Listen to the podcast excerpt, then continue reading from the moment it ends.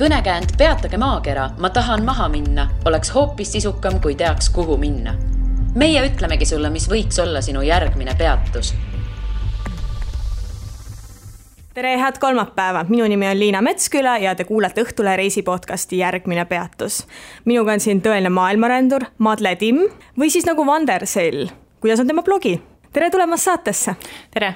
Madle, ma arvan, et kõige suurematelt reisijatelt küsitakse ühe esimese küsimusena alati, et no kauaks sa siis Eestisse jääd uh,? hea küsimus, ma ei oska kohe su esimesele küsimusele vastata Äh, ma arvan, et täpselt nii kaua, kuni tuleb tunne peale, et võiks nüüd jälle minna. aga ma mõtlesin, siis lõpetame selle podcast'i kohe ära, et no, kui ei oska midagi vastata äh, oma viimased äh, kuud või isegi üle poole aasta oled sa veetnud Kesk-Aasias, kus kohas siis? Peamiselt käisin Kasahstani ja Kõrgõzstani vahelt, ületasin seal piire, et viisavabalt saaks reisida ja kuu aega olin Usbekistanis ja kuu aega Iraanis ka. aga põhirõhk oli siis ikkagi jah, Kasahstan ja Kõrgõzstan aga miks ometi need riigid, sellepärast et kui me ikkagi noh, keskmine eestlane läheb Aasiasse, siis ta võtab kas Tai, Indoneesia, India, kes on natukene julgem et äh, miks siis need Kesk-Aasia riigid? no esimene asi on muidugi see, et ma olen juba seal Kagu-Aasias käinud, et Tai ja Malaisia ja sellised riigid ei pakkunud enam nii palju pinget ja no Kesk-Aasiaga on see, et see, see oli kuidagi väga sisetunde küsimus, et kui ma selle pileti sinna Kõrgõzstani ostsin, siis ma tegelikult ei teadnud Kõrgõzstanist mitte midagi ausalt öeldes. ja ma olen, ma arvan, et juba teismelisest saati tahtnud minna Mongooliasse, aga Mongoolia jäi nüüd seekord välja, sest et äh, ma olin liiga laisk, et viisat taotleda ma käisin Mongoolias möödunud aastal, fenomenaalne kogemus, ma kindlasti soovitan. Kõrgõzstan ka väga hea, nüüd on, nüüd on need äh, soovitused äh, üksteisele antud. kuidas, kuidas see on, et äh, on see selline okei okay koht üksi reisiva naise jaoks? absoluutselt jaa. ta ei ole, ta ei ole võib-olla nii lihtne, kui ütleme Euroopas olla, aga samas ma ütleks näiteks, näiteks tähelepanu saamise poole pealt ähm, naisena on lihtsam reisida Kesk-Aasias, kui ütleme näiteks Lõuna-Euroopas.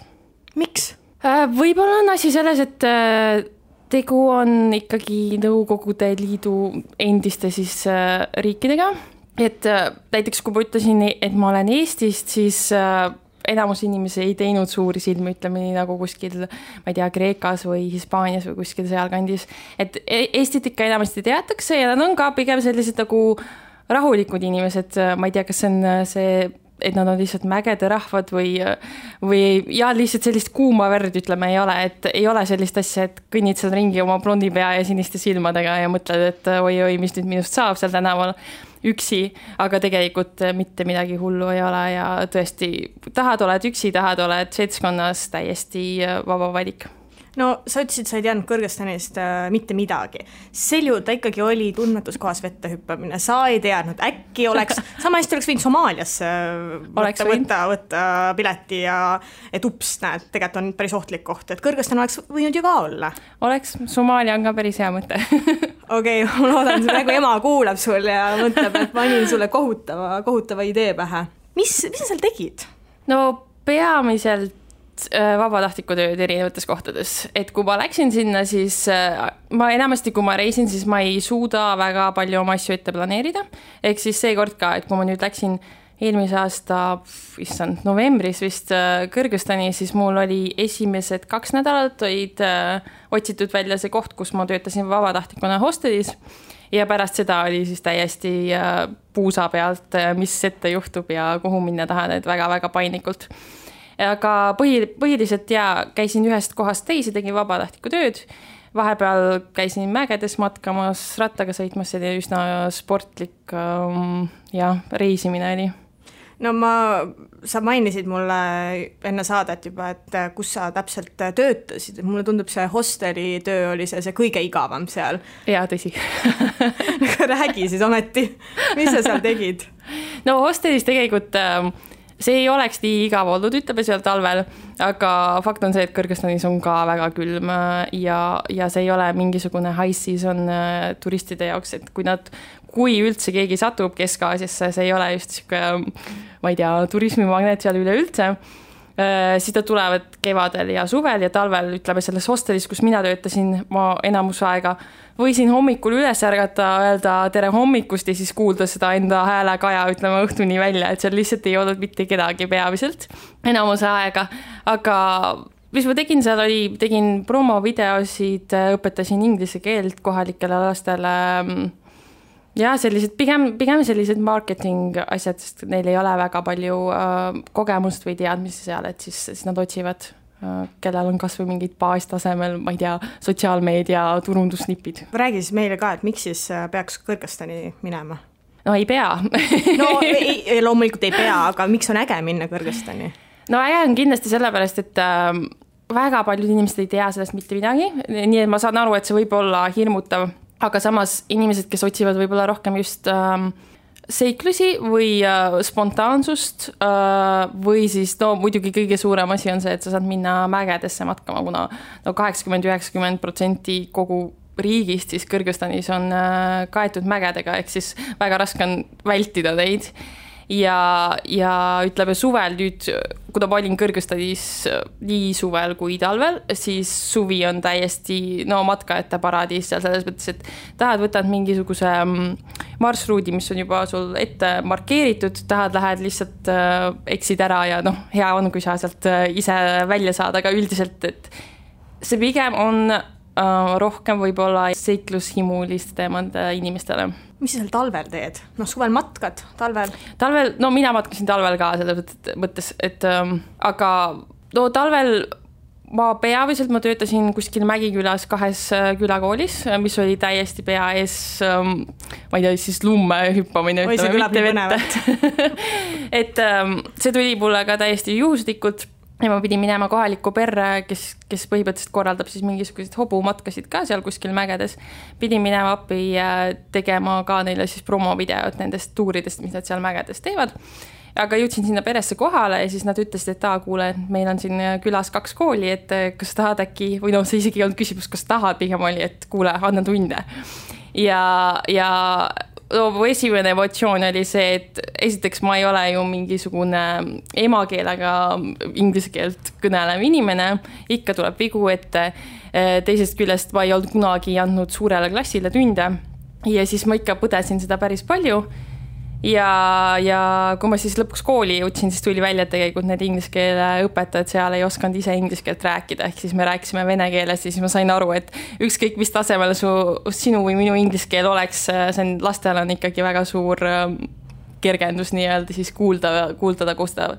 Rohkem päris inglise keelt kui see, et äh, õpikust loetud enam-vähem mingisuguse hääldusega, nagu seal need kohalikud õpetajad teevad tahtsin sind vahepeal küsida, et kuidas sa nendega suhtlesid, aga sa mainisid vene keelt, kas nad räägivad seal äh, üleüldiselt äh, igal pool vene keelt? põhimõtteliselt küll jaa, et äh, pealinnas sa kuuledki peaaegu ainult vene keelt, külades on no niimoodi, et näiteks selles peres, kus mina elasin, siis pereema rääkis vene keelt ja kirgiisi keelt, pereisa rääkis ainult kirgiisi keelt.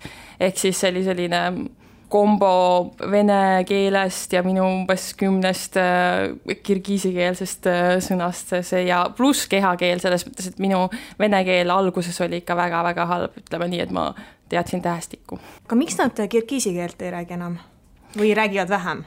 Vot seal ongi see, et äh, nüüd neil äh, see poliitika, riigi poliitika seal on üldse, seda ei saa võrrelda väga, ütleme, mingi Eesti poliitikaga või kuidas nad seal asju ajavad, aga nad üritavad suruda ikkagi nüüd rohkem seda kirgiisi keelt ja tõsta seda uuesti au sisse, aga vahepeal oli lihtsalt see, et et äh, vene keel ja Venemaa lihtsalt tundus selline nagu ütleme, kõrgem klass ja pluss ähm, vene keelega sa saad lihtsalt igal pool hakkama, et väga paljud kohalikud lähevad ju Venemaale tööle ehk siis neil on mõistlik tegelikult üldse õppida ja suhelda vene keeles puhtalt lihtsalt pragmaatiliselt. kui, kui palju sa üldse tead sellesse, et kas see on, ongi nii lihtne, et ma lähen Venemaale lihtsalt tööle? Või on äh, niimoodi, et sul on mingit tööviisat vaja, oled sa kursis Tead, selle teemaga tööviisa poolest ma ei tea, aga ma tean, et, äh, et tööle, tööd leida Venemaal on neil lihtsam kui Kõrgõzstanis, neil on väga suur tööpuudus aga palgad on selles mõttes ikkagi, kui sa võrdled nüüd seda venelast, kes äh, seal selle töökoha saab, versus see, et sa oled ikkagi välismaalt tulnud, siis see erinevus on väga suur. aga kui sa võrdled jah, seda tööd äh, Venemaal versus Kõrgõzstanis, siis neil tasub äh, minna Venemaale küll, jah. no tuled Kõrgõzstani ikkagi rikka mehena tagasi, kuigi Venemaa mõistes saad vähe palka.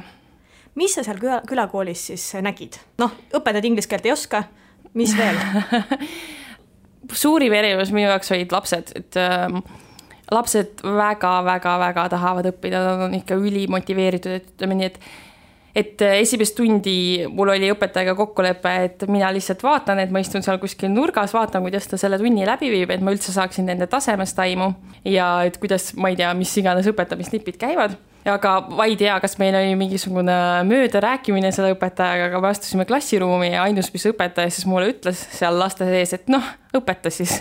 ja siis ma seisin seal klassi ees ja mõtlesin, et issand jumal, mis ma nüüd teen. kuule, äkki said valesti aru, äkki õpetaja ütles, et tema istub nurgas ja vaatab. kuule, täitsa tuli nii välja küll ja, ja siis ma, ma mäletan, et ma ma keerasin lihtsalt äh, klassile ebaviisakalt selja ja hakkasin tahvlit puhastama üliaeglaselt ja siis selle aja jooksul mõtlesin välja, et no selle nagu baasplaani, mis ma nende lastega siis hakkan äh, tegema. ja tegelikult ei olnud üldse nii keeruline, et äh, kui nad inglise keelt no põhimõtteliselt üldse ei osanud, siis me alustasime nagu asjadest, mida sai näidata, mingisugused värvid, noh, nimed, numbrid, kõik sellised asjad. aga no koolid ikkagi selles mõttes, et ma olin kahes koolis, üks oli nüüd uhiuus, ma ei tea, mis riigi rahade eest ehitatud sinna külla ja teine oli siis selline, ütleme nagu Eestis võis olla, ütleme appi, ma ei tea, mingi kuuskümmend, seitsekümmend aastat tagasi selline külakool nagu tõeline sellised nagu noh, kõvad pingid ja, ja lapsed istuvad seal ahiküttega klassis. et kuna ma olin seal talvel ka, siis nagu isegi vanemad lapsed pidid seal ütleme ahju kütma ja ja noh, selline ajas tagasiminek, aga lapsed ise on väga-väga motiveeritud õppima. Puupingid ja ahi ei tundu maailma kõige hullemate asjadena, ma siin äh, olen kuulnud igasuguseid lugusid äh, välismaa koolidest, äh, ma ei tea, mingid vaglad kuskil pinkide vahel ja, ja sellised asjad, et, et kas selles mõttes oli seal okei okay,, nagu puhtuse mõttes kõik korralik? ja ei, sellega teil probleemi ei olnud, neid oli isegi Äh, meditsiinikapp oli äh, seina küljes, seal oli küll ainult üks joodipudel, ma oletan, et see oli joodipudel aga vähemalt nagu sellised baasasjad olid neil kõik olemas, et äh, ja selle üle nagu nuriseda ei saa, et ikkagi õpetada oli võimalik. küll talvel mina käisin seal kahe jopega ringi, hoolimata sellest, et nad kütsid aga, ja õpilased olid ka seal mütside ja kinnastega vahepeal. aga üldiselt selles mõttes, et tõesti nagu ei saa midagi väga hullult ette heita, et peaasi on ju see motivatsioon, mis lastes on ja lapsed olid motiveeritud siis? Nad kuulasid sind hästi, ei olnud niimoodi, et pidid üle karjuma kuidagi? ja seal oli isegi see, et kui üldiselt olid klassid, ütleme viisteist, kakskümmend õpilast, siis ähm, siis minu tundides ilmselt mõjus see, et ma lihtsalt olin neile väga huvitav, mingi eksootiline tüdruk tuleb kuskilt ja hakkab midagi sulle klassi ees äh, rääkima et äh, siis nad jäid niimoodi, et ütleme, lõpetasin ühe tunni ära ja siis pool sellest klassist jäi nagu põhimõtteliselt järgmisse tundi minuga, nii et mul päeva lõpuks oli seal vahepeal nelikümmend õpilast. Ja ma tõesti ei tea, kas nad siis nagu ei läinud lihtsalt oma järgmisesse, ma ei tea, matemaatikatundi või mis värk oli, aga, aga jaa ähm, selles mõttes, et äh, isegi pärast tunde, kui ma kõndisin koju, siis mul jooksis mingi lastekamp järgi ja, ja näitasid ja küsisid nagu mingisugust, et kuidas öelda näiteks puu ja kuidas öelda jõgi ja, ja et selles mõttes oli küll ja väga-väga hea on õpetaja olla niimoodi, et mul küll mingit muud kogemust ei ole, aga, aga sellised õpilased võtaks küll iga kell. No sa näed võrreldes teiste kohalikega seal ikkagi välja, noh, näete välja nagu öö ja päev, et tõesti väga-väga erinevad, et, et oli see selline hea asi või halb asi, et nii erinevad olite kohe kohalikega? oh, ma ei teagi, kas seda saab nagu klassifitseerida hea või halb, et. no märgati alati, näed, see on see välismaalane siin. ja selles mõttes, no alguses on ikka tore, et, et inimesed on uudishimulikud, siis sa ei tunne ennast seal kuidagi üksikuna, et ikka nagu tänaval kõik astusid ligi ja küsisid, aga no ütleme nädala pärast, ma olin selles, selles konkreetses külas olin kolm nädalat ja nädala pärast oli küll selline tunne, et tapnu tahaks nähtamatu olla, et nagu kogu aeg needsamad küsimused ja siis no loomulikult sinna otsa tuli see, et et kuna meie kultuuriruum on niivõrd erinev, et noh, siit tol hetkel ma olin kahekümne nelja aastane talvel seal, et nende kultuuriruumis mul peaks olema juba kaks-kolm last ja ütleme, ma ei tea, kümme lehma ja, või kanakari kuskil. kus, kus su lehmad on? no jätsid lennujaamast ei lastud läbi et äh, ja, et sellised küsimused, et vahepeal oligi niimoodi, et esimene küsimus oli, et kust sa pärit oled ja teine küsimus oli, et kus su lapsed on, isegi mitte küsimus, et kas sul on lapsed, vaid nagu kus, kus kohas su lapsed on, et siis ma mingi noh vahepeal oligi nii, et kuna mul viskas juba nii üle, et äh, siis ma tõesti luuletasin ka, et ei tuleks neid jätkuküsimusi, et siis ma ütlesin, jaa, mul on kaks last ja siis oli rahu majas, et siis me saime edasi minna, ma ei tea, mis iganes poliitiliste küsimusteni või midagi, mis oli nagu huvitav. kus su kaks last siis olid? no vot, see on jah saladus. jätsid, jätsid neile saladuseks? jätsin saladuseks. kui, kui sa ütlesid, et äh, vot mul ei ole lapsi, mis nad siis ütlesid selle peale, tegid suured silmad? tegid suured silmad küll, jah. ütlesid, et äh, et noh, tead mul see um, naabripoja, venna, mis iganes, on ju, ja hakkasid mulle pähe määnima, et selle järgi näiteks ütleme, kui ma olin seal elasin selle perega koos ja üldiselt nad üritasid minu pärast ikkagi vene keeles rääkida, mis siis, mu vene keel oli ka, ütleme, noh, vähemalt midagi sain aru, aga kui ütleme, naabrid olid külas eh, ja nad vahetasid eh, kirgiisi keele peale, siis ma sain alati aru, et siis nad räägivad minust ja mu potentsiaalsetest eh, abikaasa kandidaatidest, et selle järgi nagu sai väga hästi aru. et selline kosja panemine on selline igapäev seal? minu jaoks küll, ma ei tea, mis värk neil oli sellega, nad ikka väga tahtsid mind seal külas kinni hoida kas, kas tulid siis mõned noorhärrad kosja? kuidas see äh, käib üldse seal, tead sa? seal on, äh, seal on see huvitav asi tegelikult ka, et neil ikka eksisteerib see nii-öelda pruudi röövimine Äh, ma mäletan, et kui ma maandusin Biškekis ja siis seal hostelis, see hosteli omanik kohe valgustas mind kõikidest asjadest, et äh, ja et siis äh, noh, me põhimõtteliselt pruudirööv tähendab seda, et siis noormees võib sul tänaval vaatab, et oh, ilus tüdruk äh,, organiseerib koos oma sõpradega röövi, siis enamasti see toimubki kuskil tänaval, et sind see tüdruk tõmmatakse autosse, viiakse siis äh, poisi vanemate koju ja kui talle suudetakse mingisugune salv või loor pähe panna, siis see automaatselt tähendab, et nad on juba kihlatud. ja tüdrukul väga palju Käib võimalusi. see alles kiiresti see on väga lihtne ju.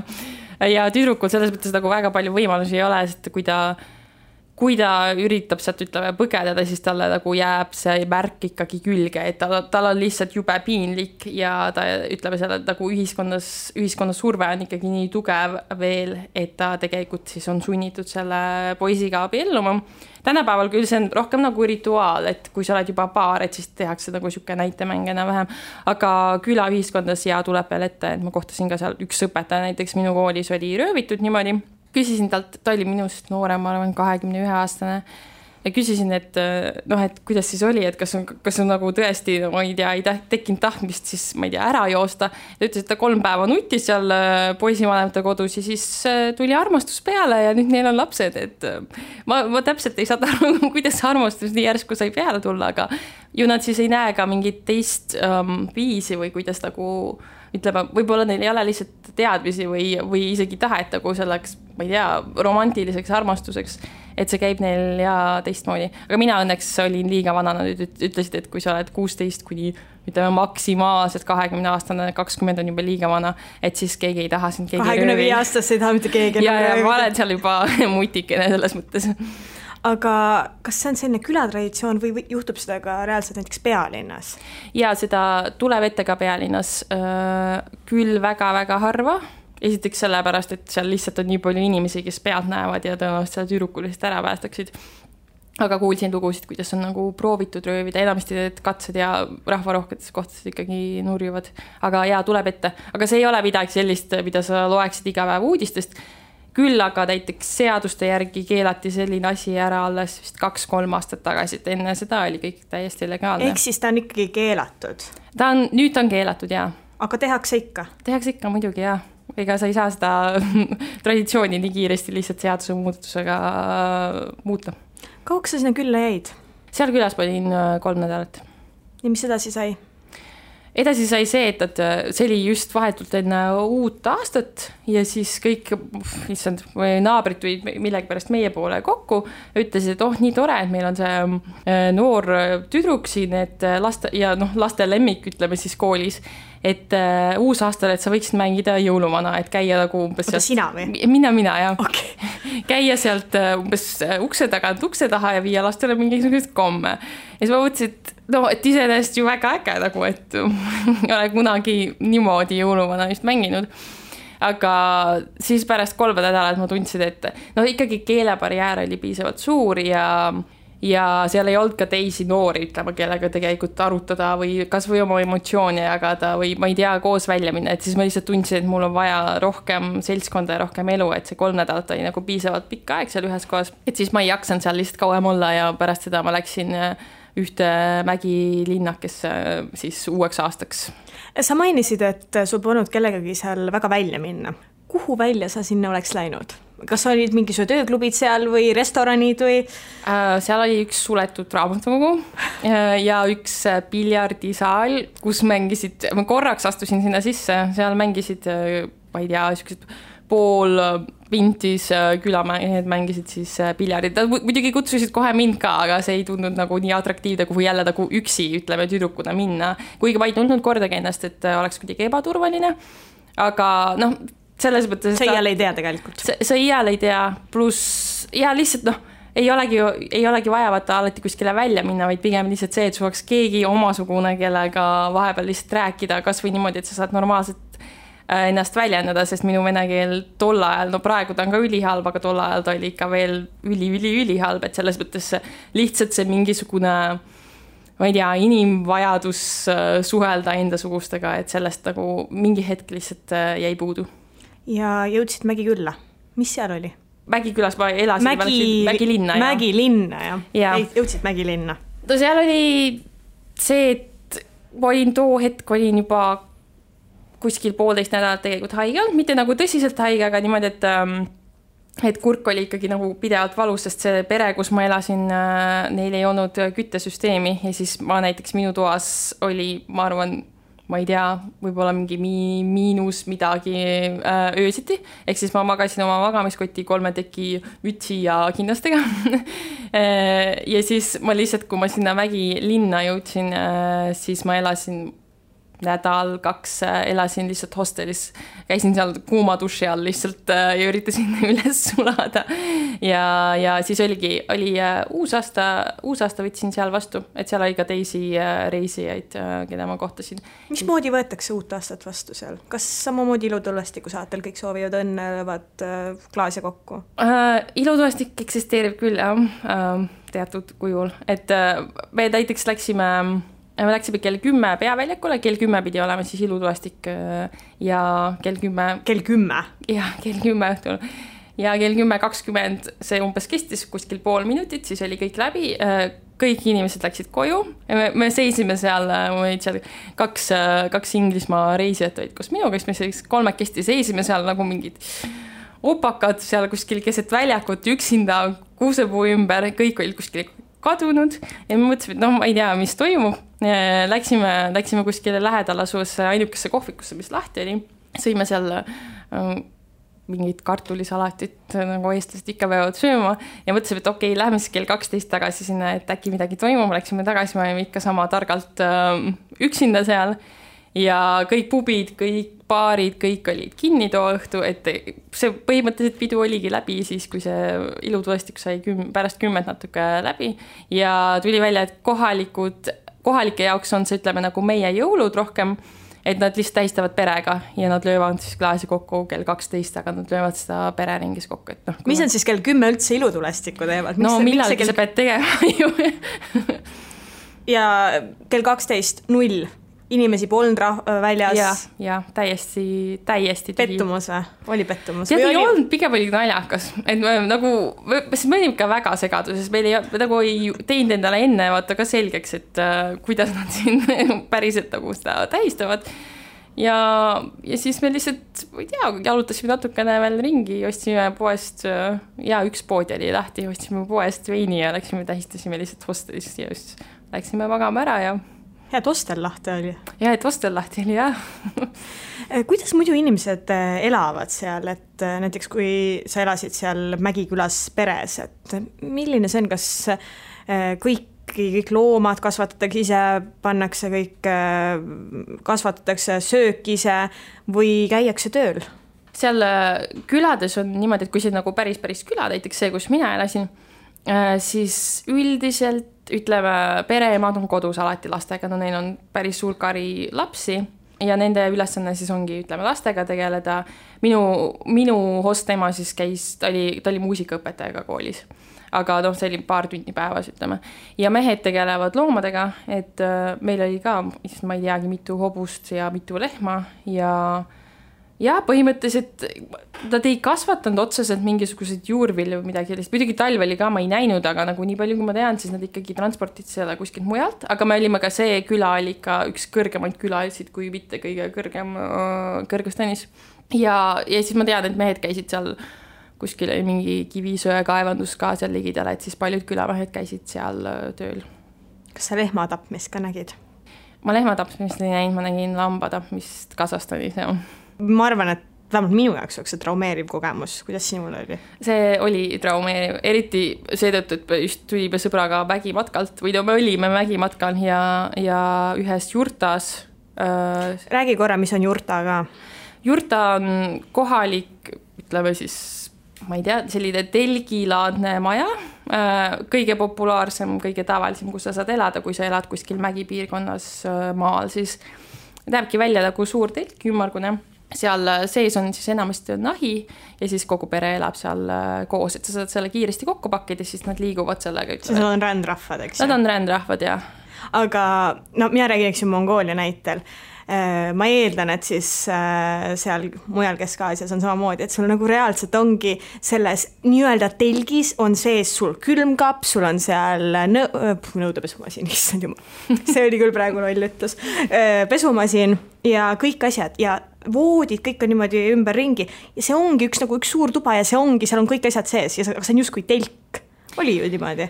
Äh,? oli niimoodi, aga peamiselt äh, kui me käisime nüüd nagu päris, päris kuskil no sellistes piirkondades, kuhu tavaliselt sa ei satu ja kus need kohalikud, kohalikud elavad, et siis seal oli ei olnud mingisuguseid voodeid, ma ei tea, kas nad isegi teavad, mis voodi on, aga kõik elasid seal, ütleme, maas olid madratsid mingi laud oli võib-olla seal kuskil ääres ja muu oligi lihtsalt vaipadega kaetud, seal nurgas oli, ütleme, see nõu äh, kumussi hobusepiima, fermenteeritud hobusepiima tegemiseks ja ahi ja see oli tegelikult kõik, et väga-väga, väga primitiivne, aga sul ei olegi tegelikult palju vaja.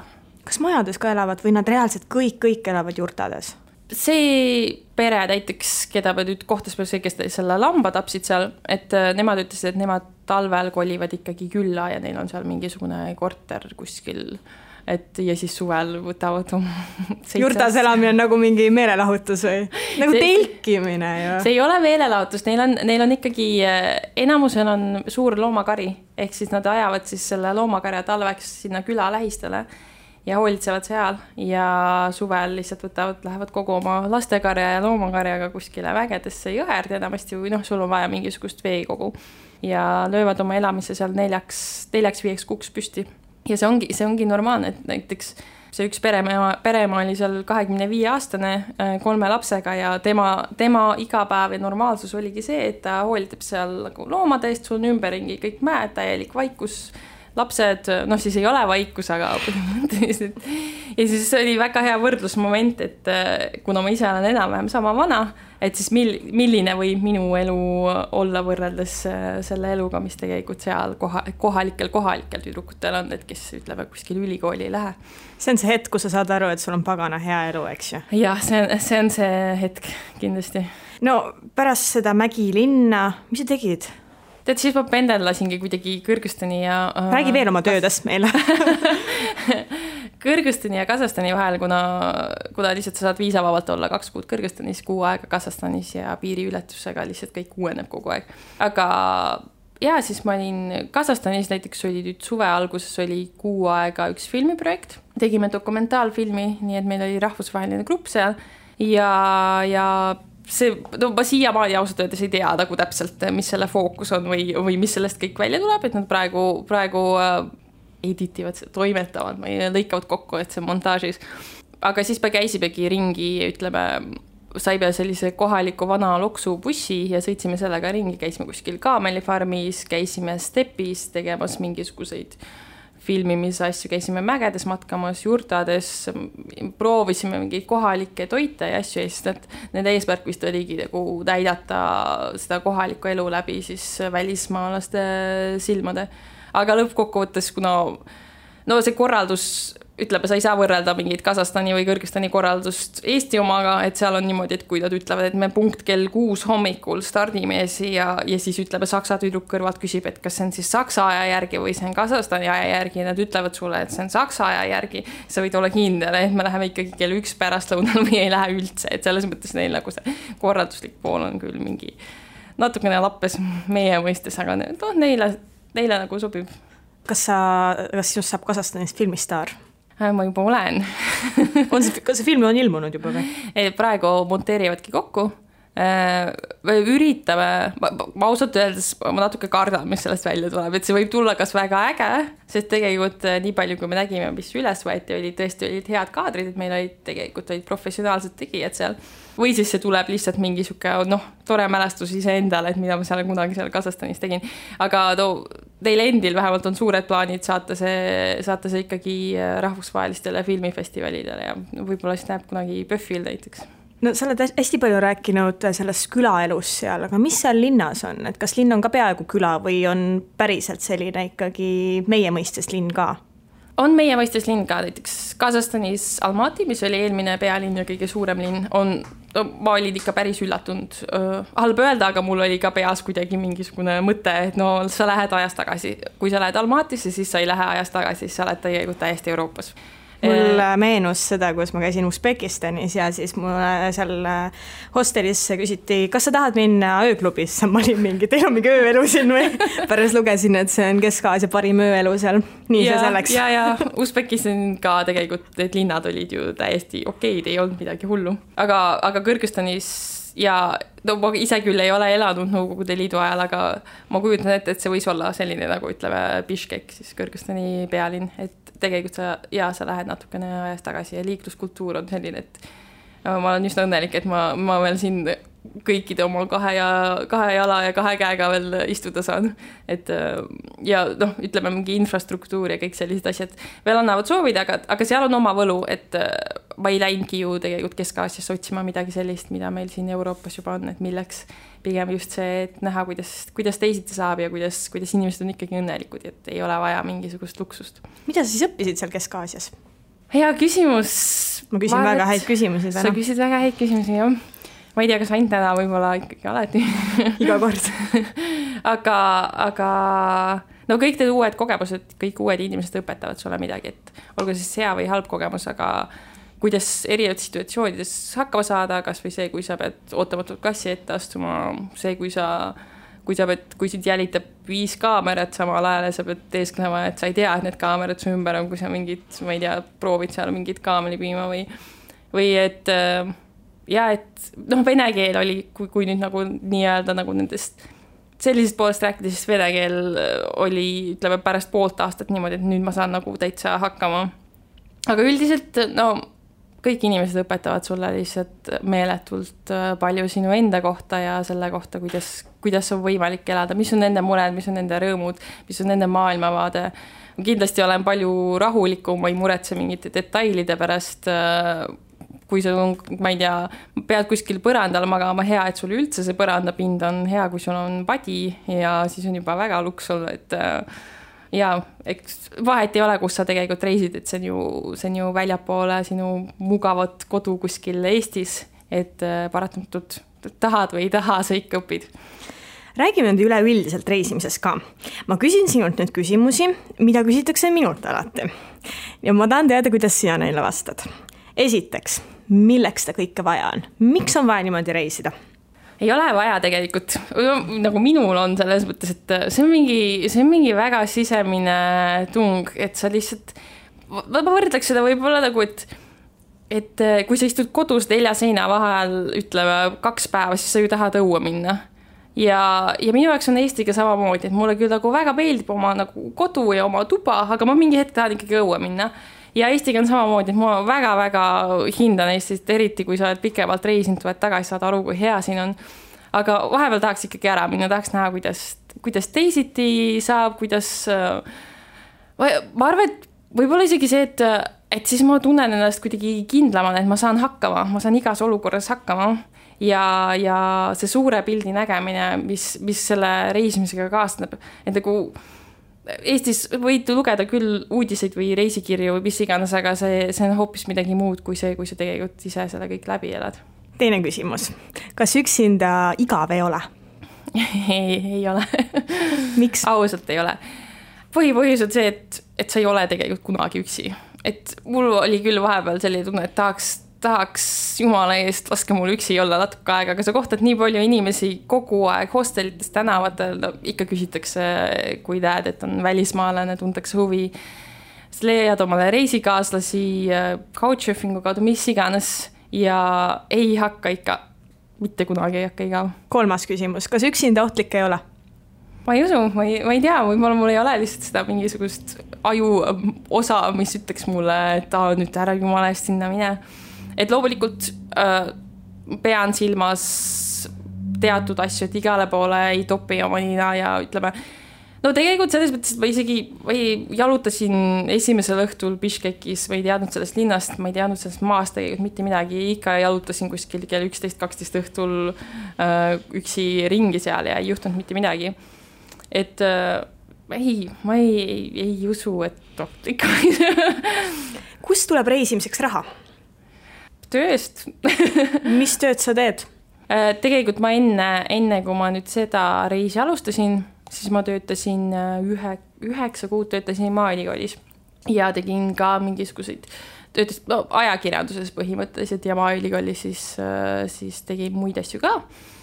et põhimõtteliselt see reis oli säästudest ja, ja siis tegelikult nagu tänapäeva maailmas on nii lihtne, kui sul on internet olemas, ole natukene loominguline, sa leiad omale mingisuguseid tööotsi külge, olgu siis kirjutamine, olgu siis siis, ma ei tea, fotode toimetamine, mis iganes asjad, et pluss no kasvõi ütleme väga prosta näide, aga ei olnud, ei juhtunud ainult üks kord see, et kui ma istusin kuskil kohvikus, ütleme Kasahstanis või Kõrgõzstanis ja keegi kuulis, et ma räägin näiteks sõbraga inglise keeles, siis astuti ligi ja küsiti, et kuule, et ma kuulsin, et sa oskad siin inglise keelt, et eh, kas sa ei tahaks meie kooli tulla õpetama. et väga-väga lihtne tegelikult on nagu, nagu leida tee peal ka tööd. niisiis, kakskümmend viis ja polegi kolme last. kas ja. sa ei peaks peret looma? No mul on alati võimalus minna tagasi Kõrgõzstani, ma tean, et vähemalt seal külas mind noorhärrad ootavad juba järjekorras, jah. milliseid küsimusi küsitakse veel? minul said need küsimused otsa, mis on need stampküsimused, mida sult küsitakse, millele sa alati pead vastama? alati peab vastama sellele, et kui kaua sa oled reisinud, kuhu sa veel plaanid minna ja, ja ütleme, selles, selles maailmajaos küsitakse ka, et mida su vanemad sellest arvatakse, sest noh, peretraditsiooni või perekogukond seal siis on väga tugev, et siis alati küsitakse, et no aga no, et kas su ema ja isa ikka nagu teavad, et siin oled või no minu jaoks on natukene loll küsimus, et noh, loomulikult teavad ja ka, ja uurivad, et, et kuidas nad lasevad sul niimoodi omapäi siin mingi trallida. kuidas nad siis lasevad? tead, nende suhtumine on see, et kui mina olen õnnelik, siis nemad on õnnelik, õnnelikud. aitäh, Marle, et tulid saatesse. aitäh. järgmine peatus on eetris juba tuleval kolmapäeval. kuula meid igal kolmapäeval Õhtulehest, SoundCloudist või iTunesist ja ära unusta meie podcasti tellida